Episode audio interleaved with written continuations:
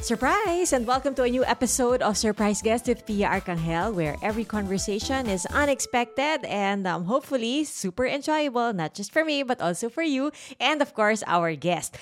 So, today, meron tayong isa na namang espesyal na panauhin. Aalamin natin kung sino siya sa pamamagitan ng isang set ng mga clues na aking matatanggap. The goal is mahulaan ko kaagad. Kaya lang minsan, pinapahirapan tayo eh. First clue, isa siyang self-confessed introvert and couch potato. Hmm? Mahilig manood kaya ng TV. Okay. Loves K-pop superstars BTS. Ooh. Smooth like butter ang ating guest. Hailed as most promising young artist noong 2019. Wow! Sino ang mga promising artists noong 2019, actually, hindi. Isipin natin, sino yung mga young artists ng 2019? Sumali ng Starstruck and naging first princess ng Starstruck. One of the courtside reporters ng NCAA Season 99. I think I know who this is dahil nakilala ko ang courtside reporters ng NCAA Season 99. And if I'm not mistaken, gusto rin niya maging isang reporter, news reporter one day. Surprise guest, is that you, Lexi Gonzalez? Hi, Miss Yes! Tia. Hi, Hello po. Lexi! How are you? I'm good. Magre-report din po ako later. Sige. Nako, dire-diretso ka pala for this day. O sige, Yes. sabihin mo sa akin ha, how many minutes we have para hindi ka malate sa game. Baka po. mapagalitan tayo ni Direk. Mamaya pa naman yan. Uy, nakakatuwa, Lexi, that you're joining us this morning. Um, I was so happy to meet you when you had your courtside workshop. Alam mo, Lexi, na medyo na-derail ako sa clues natin because I didn't realize na ikaw pala ang first princess ng Starstruck. Kasi ang naalala kong Starstruck is Starstruck Kids. na tagal-tagal na nun. Tsaka yung first ever Starstruck ni na Jenilyn. And then I didn't know na nag-most promising young artist ka rin pala of 2019. That just goes to show na ang dami mong ginagawa. Right? Aside from, you know, doing courtside now, which is actually just your latest foray or latest challenge, adventure here in uh, the industry. Tell us naman the things that you are busy with right now, aside from doing NCAA. I'm preparing also for the season 2 of Running Man. So workout, workout. More on pampalakas talaga ng katawan. Yun din, being a courtside reporter kasi it's not easy. So I really have to invest time and knowledge. Siyempre, I have to report right. Hindi pwedeng mali. So, it's a new world din for me eh. So, medyo nag adjust pa po ako up until now. Kamusta? Na-enjoy mo ba yung atmosphere sa basketball games? Iba kasi pag live, di ba? Intense eh. Tsaka ang ingay. NCAA ang ingay. Hindi gaya ng UAAP o kaya PBA. Minsan tahimik. Pero sa NCAA, grabe. Yung tambol tuloy-tuloy. Sir, wala na ako naririnig. Pero you have to push through. Minsan nagre-report ako na di ko na naririnig yung sarili ko. Sir, wala okay lang. Laban lang. tuloy lang. Pero Lexi, mahilig ka talaga sa basketball. I mean, marami kasi yung talagang super nanonood ng basketball pero iba-iba yung levels of appreciation of basketball as a sport, di ba? So, nasaan ka doon? Well, before, hindi kasi ako mahilig talaga sa basketball. Like, super fan. Pero just recently, when I started working, naging interested na ako in watching. Of course, laging may tickets eh, available for NCAA. So, kumukuha ako ng tickets, nanonood kami ni Gil, ng boyfriend ko. And then just recently, the FIBA World Cup. So, sabi ko, na-enjoy ko to ah. And then, parang premonition na siya into the sports casting, courtside reporter. and for you, what was the the biggest challenge when you took on the job as courtside reporter? Because some people think it's just as simple as standing on the sidelines and telling everybody what you see. Pero hindi ganun kasimple yun eh. Mahirap eh. Kasi yun, you have to be quick on your feet. Kailangan alam mo kung ano yung nangyayari pag may na-injure. Kailangan alam mo agad kung sino yung na-injure, anong injury, saan na-injure, left knee, right knee, nasiko, nagagalit na si coach, dapat alam mo yon So parang it's not it's not really an easy job. It's hard. Ako din at first I really thought na kaya-kaya ko naman tong courtside reporting kasi I've been hosting na rin. Pero no, being a courtside reporter is different kasi other than we write our own reports, alam mo yan, Miss Pia, kailangan din kilala mo lahat. Kilala mo lahat ng nasa court. Lahat ng players, lahat ng coaches, physical therapists. So, mahirap siya. Mahirap siyang trabaho. Tsaka you have to be witty, you have to be smart. So, Tama yung sinabi mo, lahat talaga, no, nabanggit mo pati yung physical therapist, kailangan kaibiganin mo lahat para lahat willing magpa-interview sa'yo, di ba? Yes, totoo. Tsaka yung trust, kailangan ma-maintain mo yung trust nila, the coach's trust. And it's harder now kasi hindi kayo naka-assign sa iisang team lang, di ba? Lahat ng teams, kailangan kinocover nyo. Yes, paiba-iba kami ng school. Like last time, for Benilde ako, ngayon for Letran naman ako. So, how did um your journey into courtside begin? I mean, was it something that you really wanted to do? Is it something that you were asked to do? How did it happen for you? It's really something I wanted to do. Kasi usually, they get students talaga. Top students from their schools, in the arts and letters part of the college, ano. Pero, hindi sila nagpapa-audition sa mga artista sa GMA. Sakto lang na I sang for the pep rally of Mapua. And then sakto, nandun si Miss Missy. Nakwento lang niya na may audition sila. Nagpapa-auditions yung courtside reporters. So sabi ko, bakit di ako sinasama doon? Ba't hindi sila nagpa-audition sa Sparkle? So sabi, hindi. Kasi ang kinukuha talaga dun, mga estudyante from different schools. Eh, bakit estudyante din naman ako ah? So sabi ko sa handler ko, mag-audition kami. Punta kami sa auditions. So talagang pinilit ko ng pinilit. Kinilit ko ng kanilit yung handler ko. Until she got me in sa audition. Ayun, after ko po mag-audition, I thought medyo semi lang yung nagawa ko kasi on the spot eh. But then I got in. Tapos ko, shucks, I need to do well kasi talagang pinilit ko yung sarili ko dito. So I have to do good. So from then on, talagang ni-review ko, inaral ko yung NCAA, everything. Uy, galing ha, Lexi. Talagang you asked for an audition spot. You didn't even ask na, uy, can I get a spot? It was, uh, what you asked for was an audition spot. Yes. Kasi kaya din hindi ako mag-audition. Tsaka I wanna know if I'm really fit kung hindi po ako mag-audition eh. Oo nga, pero mukhang intense rin yung naging training nyo. No? Once you got in, hindi lang basta-basta, oh, these are the best of the best, and sige, go, sabak na kayo. Talagang they gave you like an intense, intensive actually, training workshop. Yes. It's a three-part workshop. Actually, the first one, hindi ako naka-attend because I had all-out Sundays, which parang kind of held me back din dun sa ilan naming workshops. Kasi yung mga kasama ko, they know what they're gonna do. Ako, nangangapa-ngapa pa. But um, yes, thanks to NCAA kasi they're really thoughtful. And um, they invited you, Miss Pia, to uh, also teach us and give us tips. Kaya ang laking bagay. From then on, ang dami kong nag-gather na information from you and from the others also who attended the workshop. So sabi ko, nakakatuwa naman to. And it's not just magagamit ko siya as a sa courtside reporter. Magagamit ko rin siya as a host, as an actor, everything eh. So sabi ko, ang galing. Nakakataba ng puso and nakaka-inspire at the same time. I remember, Lexi, when we met and saw each other dun sa training for courtside reporters, you were saying na interested ka talaga kasi sa news. Until now, interested ka pa rin maging news person? I mean, you know, a news anchor or a news reporter? Yes, very much. Kasi bata pa lang po ako, I really watch all the news shows ng GMA. From investigador pa dati, to saksi sa pinaka-late na ng gabi, 24 oras definitely. Habang, I think, nagsasaing ako, nanonood ako ng 24 oras.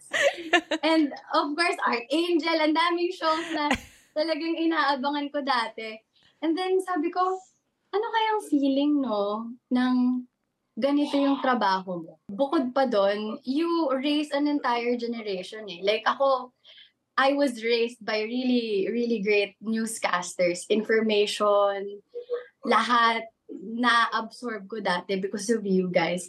So sabi ko, ang inspiring nitong trabaho na to. Someday, I wanna be a person na, kumbaga, nag-aambag ng malaki sa lipunan natin. Up until now, I, I want to be a newscaster someday. Pero syempre, mag-aaral po muna ako and really go through a lot of um, challenges and training muna. Grabe, it's so nice to see, no? Nakakatuwa. I mean, you know, for us who have been in the news for such a long time, nakakatuwa to meet young people who really want to be a part of the news industry, the broadcast industry. So, nako, Lexi, I look forward to working with you sa news, ha? Yes, yes. Sana, sana po talaga, pagpalain ako.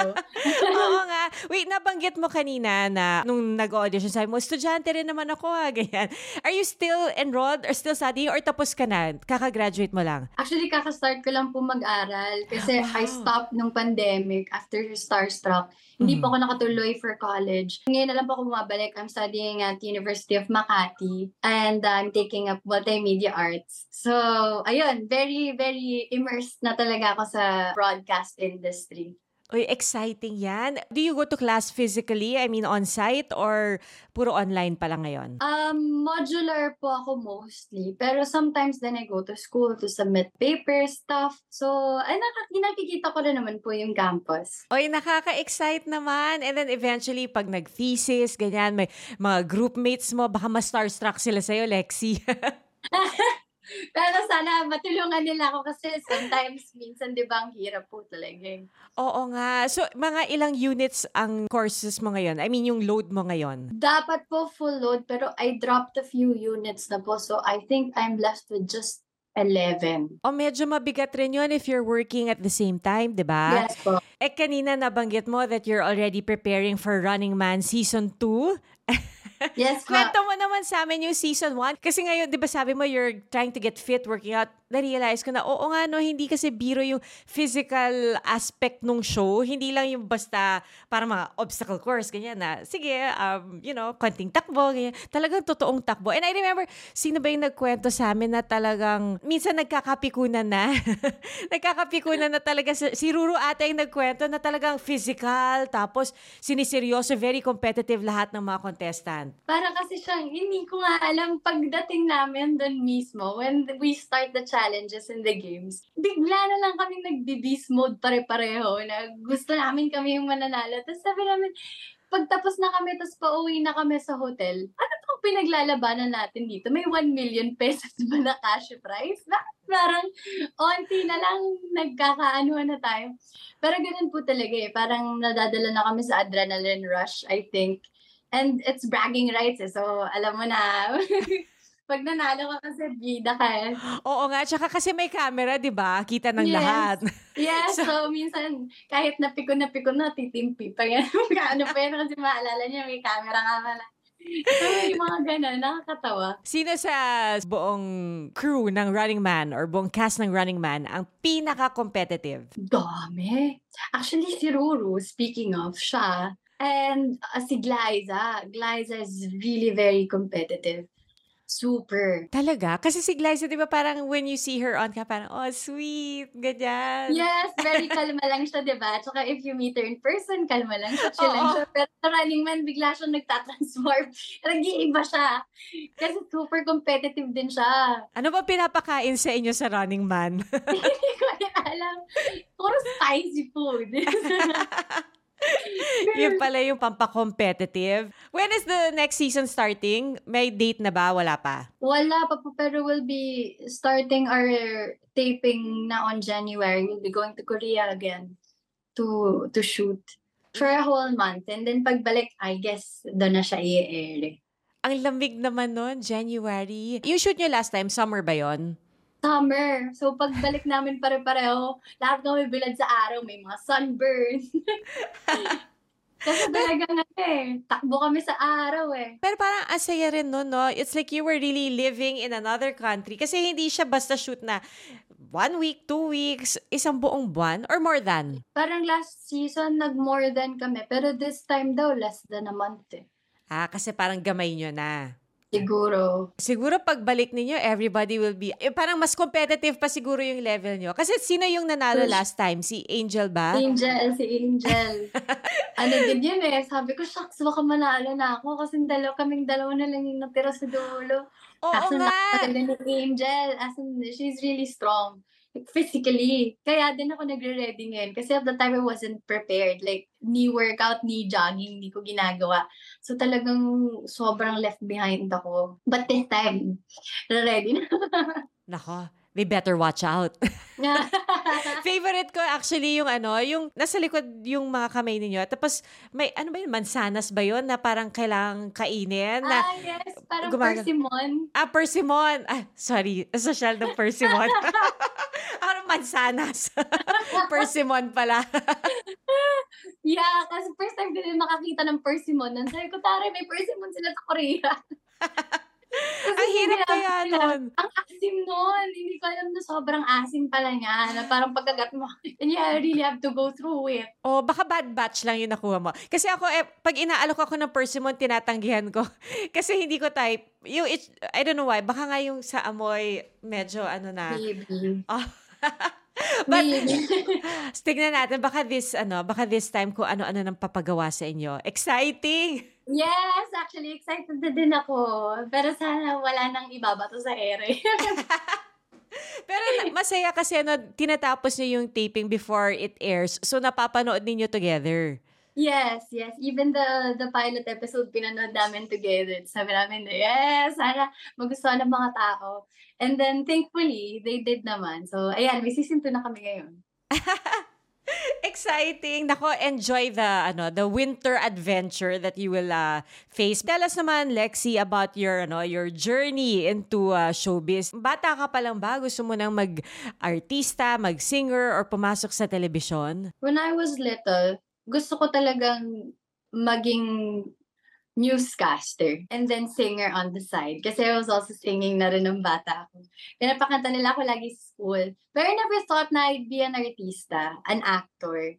Parang bigla na lang po siyang dumating sa buhay ko. Lumipat ako ng Manila. Kasi I remember nasa may Araneta kami and then a talent scout gave me their contact number. Tapos kinausap niya yung mom ko and all. So from then on, doon na po nag-start na nag-auditions ako. Pero I really wanted to get into GMA. Pero hindi ako nakapasok agad, agad sa GMA. Went through a lot of trials pa. But then 2019, thank God I was able to get in through Starstruck.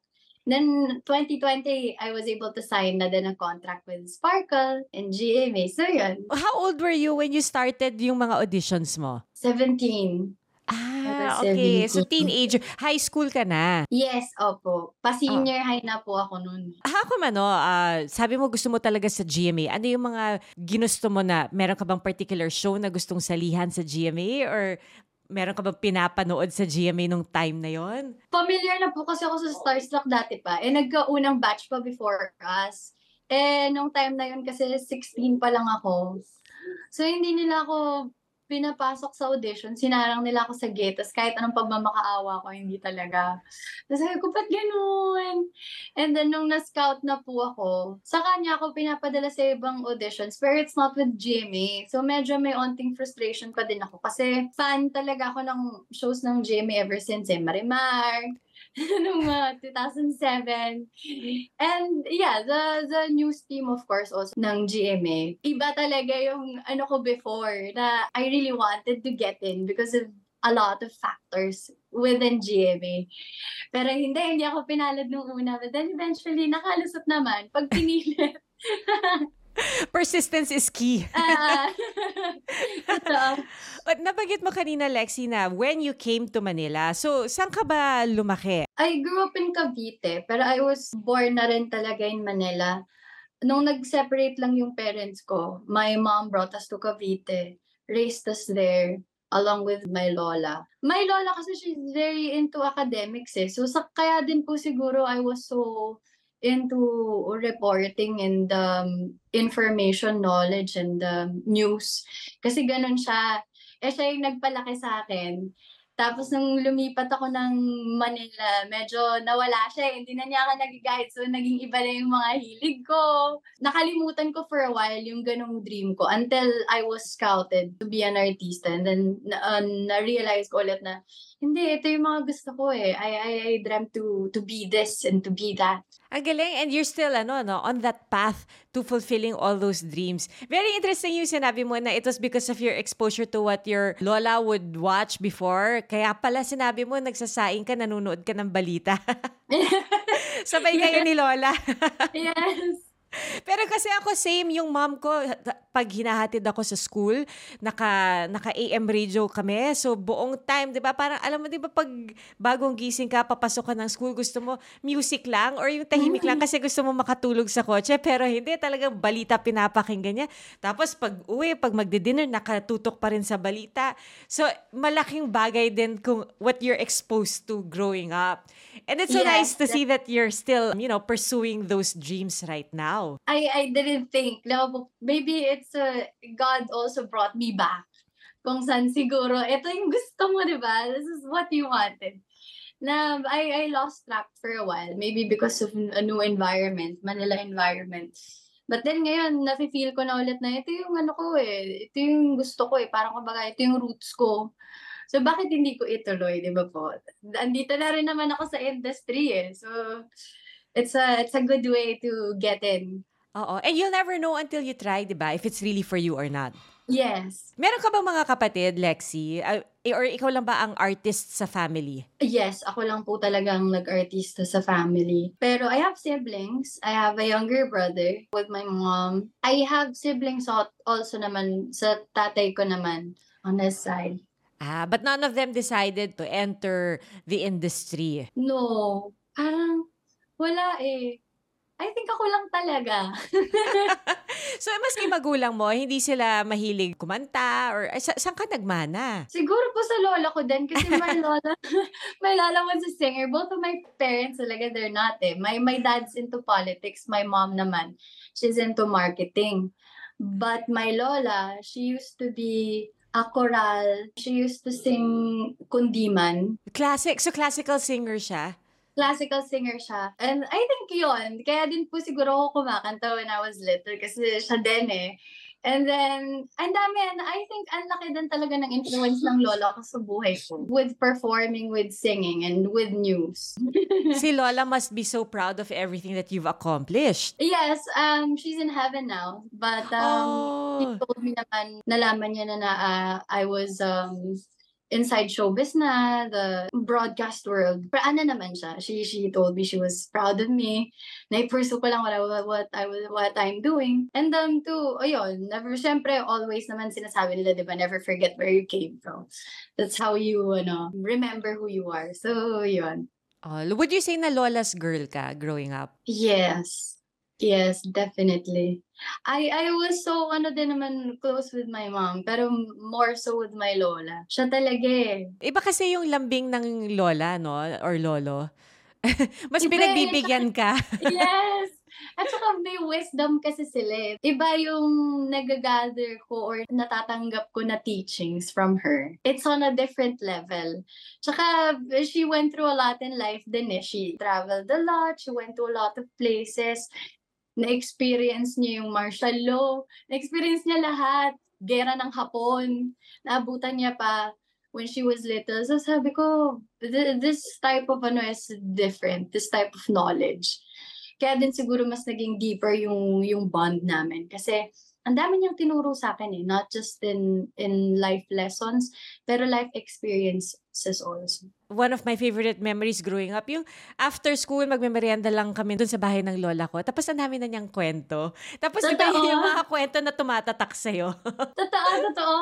Parang nakikwento pa nga niya sa akin nung panahon ng hapon. Talagang nagtatami mga bunkers, bunkers sila and then dun sila nagtatago. Sabi ko, wow, I did not know that. Iba. Tapos sabi ko, iba yung na-experience niya. Tapos ang pint daw ng beer sa Germany, kasing laki daw ng ulo ko. So sabi ko, ah, ano yung mga ganang klase ng kwento na parang taga. Napaka-vary ng mga kwento niya sa'yo, no? Yung panahon ng hapon, tapos pint ng beer sa Germany. yes. Ang dami. Grabe yung, yung broad ng ano niya, information na meron siya. Nakakatawa. Tapos lang yun. Iipitan niya lang ako ng buhok before I go to school, tapos magkikwento na yan. Nakakatuwa naman. And how nice na nakita niya that you were already in the broadcast industry, di ba? Yes. Naabutan niya yung pagpasok mo sa industriya. Yes, yes. Oh, so now, Lexi, at this point, what are the other things you want to try in your career? Kasi you've done singing, you've done acting, now you're doing hosting. Is there anything else that you want to try and pursue? Wow. Um, so far, wala pa. Kasi I'm really so invested pa in, in, in, in reporting and hosting. And I don't think nakukuha ko pa yung timple. Kasi parang with with acting somehow nakuha ko na yung yung yung timpla on how to do it but with reporting and um, hosting hindi pa so i think I, I have to focus more on that and to somehow master it na parang when I do it alam ko na agad yung gagawin ko kahit na mawala pa ako on that track for a while pagbalik ko I still know how to do it Oh, it's so nice to see that you're really dedicated. It's not like you just want to do it half-baked. Kailangan gagalingan. Yes, yes, yes. Oh. Hindi pwedeng wala lang kasi wala tayong mararating. That's the running man mentality. yes. takbo lang, takbo lang, habulin lang ng habulin. Kanina, Lexi, you mentioned na pag nanonood ka ng games, kasama si Gil. so you mean si Gil? Siyempre, I picked up on that. Ha? Hindi ko lang pinahalata kanina.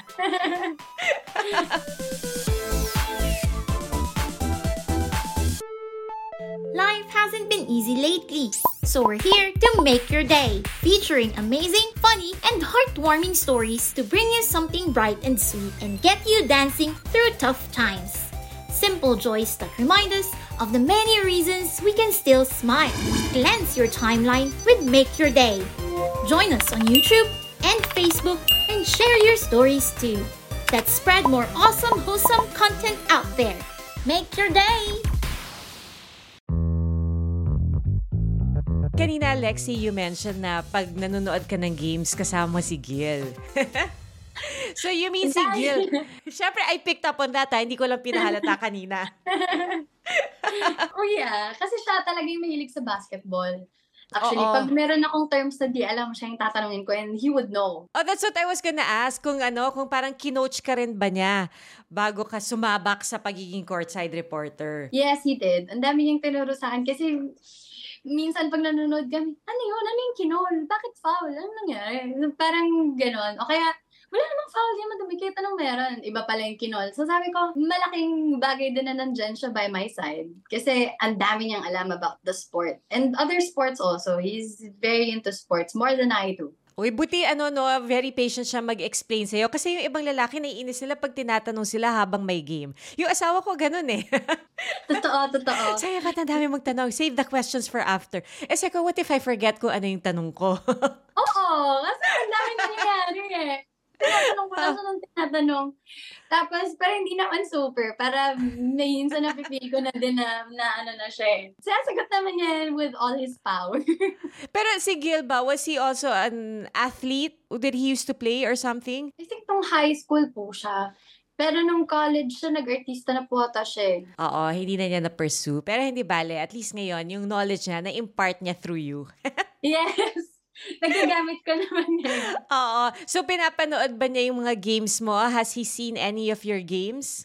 Kala mo, ikaw yung naglalaro eh, no? What I mean is yung games na nagre-report ka. Pinapanood niya na lang yung, yung replay. Okay. Pero hindi pa siya nakakasama sa akin sa court ulit. Pero Mhm. last season kasi we really watched eh. Kasi naglasal siya so very, ano siya sa binid nung time na yon. So talagang nood kami ng nood ng nood ng game. Ay! Ang saya naman.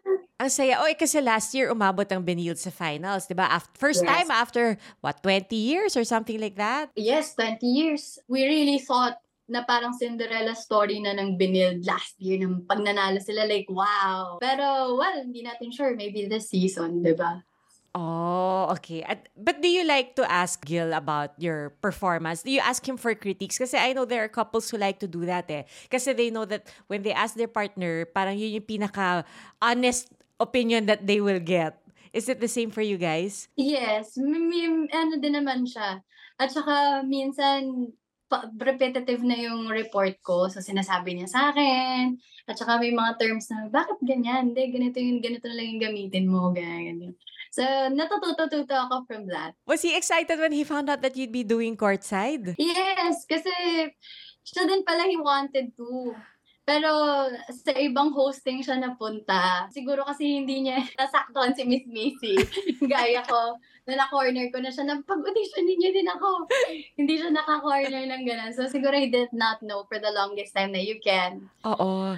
But um, he's very happy naman for me now. Kaya tinutulungan niya din ako. Kasi sabi niya, oh, kailangan, galingan mo dyan. Hindi biro yan. You have to be, ano, you have to be really good. Nakakatuwa naman, no? It's nice to see parang you're inspiring each other. yes. In a way.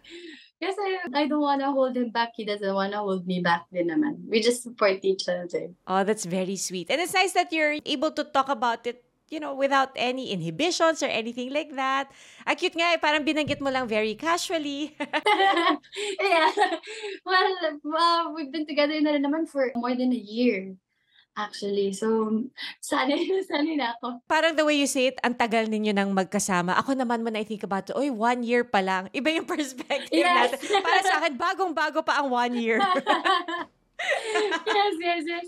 Pero parang with, with the year, medyo nasasanay na ako with having him in my life and by my side also. ang cute naman. Sa GMA na ba kayo nagkakilala? Yes, meron siyang show dati. He was hosting a show with Solen titled Taste Buddies.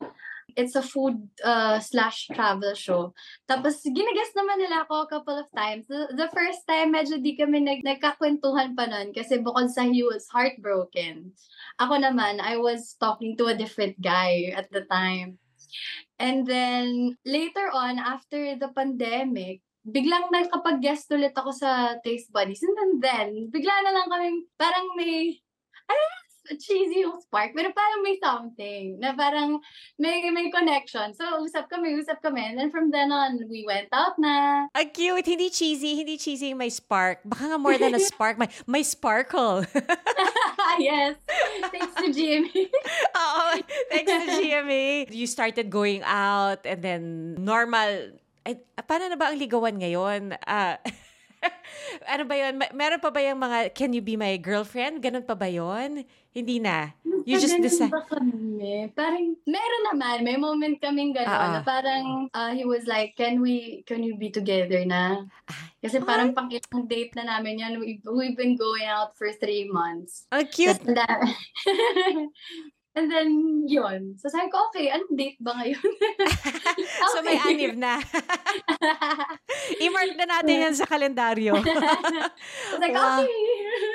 Oh, ang cute naman. And so now, it's been a little over a year. Yes. Hindi ko nga Mm. namalayan eh. Sabi ko, one year na pala. Tapos, after a few months, sabi ko, tagal na pala, lumipas na pala ilang buwan. Hindi, hindi ko na namalayan. Kasi, sanay ako ng text-text lang kasi, like, nothing, the, nothing really happens. Like, ano lang, Ah. cutie-cutie text lang. First time ko magkaroon ng boyfriend talaga. Si Gil. Si Gil ang first Gil. na totoong boyfriend. yes. Kasi dati, usap-usap lang, ganun-ganun lang. Pero ngayon talaga, naka-experience ako ng date, going out, Wow. mga road trip. Ang saya naman.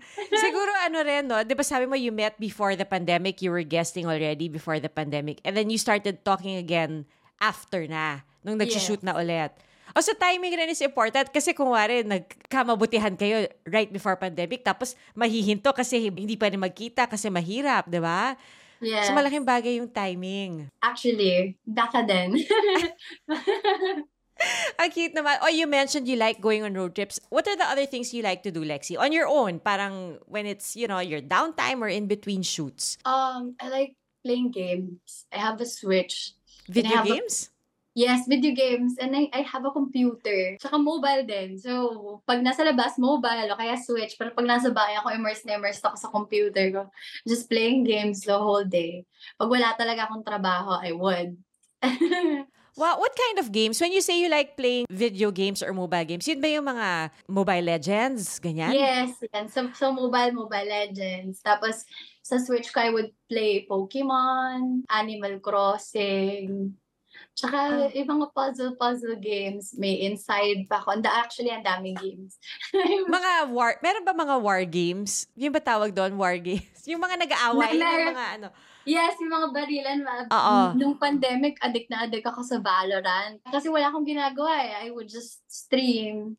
Tapos when I stream, I play Valorant. Bukod doon, pag meron lang GMA na, na ganap, pero talagang I, I backed on uh, streaming nung pandemic. Going live stream, gaming, playing games lang. Tala- so, would you do yung ano, yung parang may mga annotation pa? Di ba may mga ganon, yung mga habang naglalaro sila, may annotation or para may commentary about what they're playing, what they're doing? Parang hindi naman, just casual gaming lang Ah, naman. okay. Parang Tapos- medyo professional lahat. May mga nakikilala ka through your games, through gaming? Yes, ang dami na rin. Na may mga naging friends na rin ako because of uh, live streaming also. From mo. various places. Meron from Davao, sa Lavani. Hi! Shout out sa inyo. Wow! Nag-meet na kayo in person, hindi pa? Yes, um, Ah. ito lang. Just recently, kasi maluwag na talaga yun. And then, medyo nakasave up din ako. So, I went to Davao to go on a vacation na rin. Tapos Oh. ayun, sila yung nandun for me. Nag-beach kami and stuff. Ah, saya naman! Parang nagiging isang buong community kayo. Yes, yes. Nag, nagkaroon kami ng ganon. But then, nung naglaylo na yung live streaming, tapos nawala na yung pandemic, naging busy na yung mga tao. So, lumit kami ng lumit ng lumit. so, naging group of friends na lang kami. Ang saya! Alam mo, parang that's one thing that I really wanted to try doing, yung do other games. Kaya lang, candy, Oo. hanggang Candy Crush lang ako. Medyo nakaka-addict rin ng Candy Crush, ha? Yes, yes, totoo. totoo naman. Thank you, Lexi, actually, for being with us today, even on a game day. Thank you for joining us on a game day bago ka um, pumunta sa venue. Thank you for being with us. But before we wrap things up, meron kaming game for you. Dahil game day, total game day mo na rin ngayon. Yes. May game kami for you. Okay, tignan natin kung ano yung um, mechanics ng game na to. Ay, wow. The title of the game is The Lexi Lover Type. Ano ibig sabihin Ooh. nito? Ah, okay. Don't worry. Very ano to. Very easy game. Okay. okay. Oh, you just tell me which one you love more. Okay. So, is Lexi a coffee lover or a milk tea lover? Oh, ganun ka-simple, Lexi. Don't worry. Parang Ang feeling ko to, lang. bumilis yung heart rate mo sa title ng game na to. Girl, yan. um, coffee. Coffee ah, you're a coffee drinker. Okay. Oy, perfect yan for a game, di ba? Para Yes. perky na kaagad. Gising na Yes. gising. Okay. Ulam lover or dessert lover? Depende sa ulam. Oo. Pero ulam lover siguro. Mahilig ako sa kanin eh. Ah, hindi ka masyado ma, ano, wala ka masyadong sweet tooth. Meron din. Naghahanap din ako ng panghimagas pag halimbawa yung ulam kare-karein. Kailangan ko ng pang ano. Pero most of the time, hindi ko kaya mabuhay ng ano eh, ng walang kanin at ulam. Dessert na isasantabi ko pa eh, na idadasal ko na lang pag kailangan ko ng panghimagas eh. Pag walang panghimagas, hintayin mo na lang yung next meal para may ulam na ulit. Yes. Di ba? Ganun na lang. Yun ang style doon. Eto next, K-drama or K-pop lover? Mm, pwede bang both? Hirap, no? Eh, kasi sa intro, di ba, sabi namin, ikaw ay isang super BTS fan. Kaya nga eh. O sige, eto na lang. And what's the K-drama that you love the most? Anong favorite K-drama mo ever? Wow, ah ngayon sobrang naging addict ako sa Penthouse. Eto ba yung mga mommy na Yes. tiger, Na parang parang- tiger mom? Yes, na parang super super intense yung yung kwento niya kasi tapos unexpected yung mga nangyari. Parang at first kasi inexpect ko na the usual ano lang to, K-drama na ano, awayan. Hindi pala. Kasi sobrang complex ng story. So, na-appreciate ko talaga siya. Tapos ko na siya now. Ito siya sa mga favorites. Kaya pala hirap na hirap ka sumagot ngayon. Yes. Kasi medyo ano eh. Tsaka Na-immerse ka. BTS. Oo nga, Lilo ako. sila. Pero may Ah. solo album na si Jungkook, binalita namin nung Yes. isang gabi. Kaya alam ko. Okay. Outdoor lover or indoor bonding lover? Outdoor. Very Out- running man ang sagot. Outdoor siguro. To, ano, experience new stuff. Kasi lagi naman na tayong umuwi sa bahay eh. Para ah, maiba- tama. Tsaka parang ilang years tayong indoors, di ba? So, uh, Yes. outdoor naman tayo. Oh no, this is probably the hardest question. Nahirapan ako for you. Courtside reporter or game show contestant? Ah! Hirap. My gosh! Mas mahirap to dun sa K-drama tsaka K-pop. Oo nga, ang hirap nito. Oo. Magkaiba kasi sila eh. Draw na lang, draw. Pwede bang both? Ah, sige, both Pwede na lang. pareho?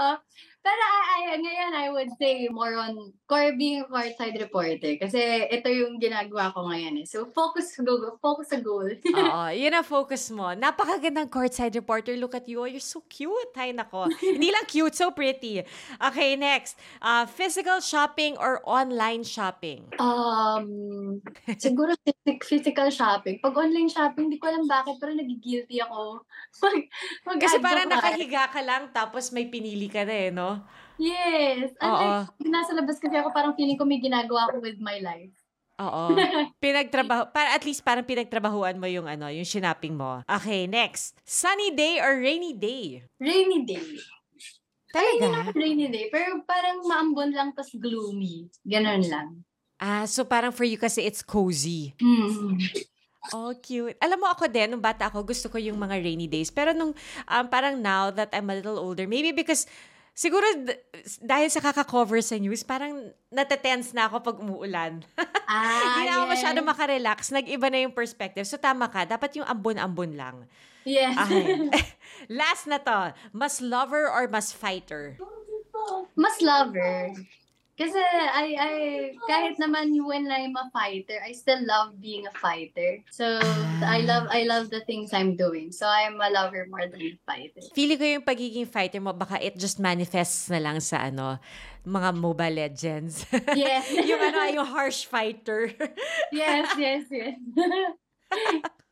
Lexi, thank you so much for Thank you. spending time with us. But before we let you go, uh, would you like to invite everyone to catch you on your shows, to catch you uh, on the NCAA games as well? Yes, uh, mga kapuso, uh, first of all, I want to thank everyone na sumaport sa Battle of the Judges. Now, please uh, watch our games sa NCAA. Sana din na tutukan nyo pa ang mga susunod na shows na gagawin ko. And um, of course, uh, up until the finals of the NCAA games, sana manood kayo. Sana pumunta kayo, bumili kayo ng tickets because I would like to see you guys there. Thank you. Yay, thank you, Lexi. Thank you so much for being with us and have a great game today. Thank you, thank you, thank you, Miss Pia. Thank you so much po. This surprise was planned by the team of Ronald Ramido and Aubrey De Los Reyes, edited by Shirley Paghiligan with the amazing people of GMA Integrated News. Don't forget to like and subscribe. Till the next surprise.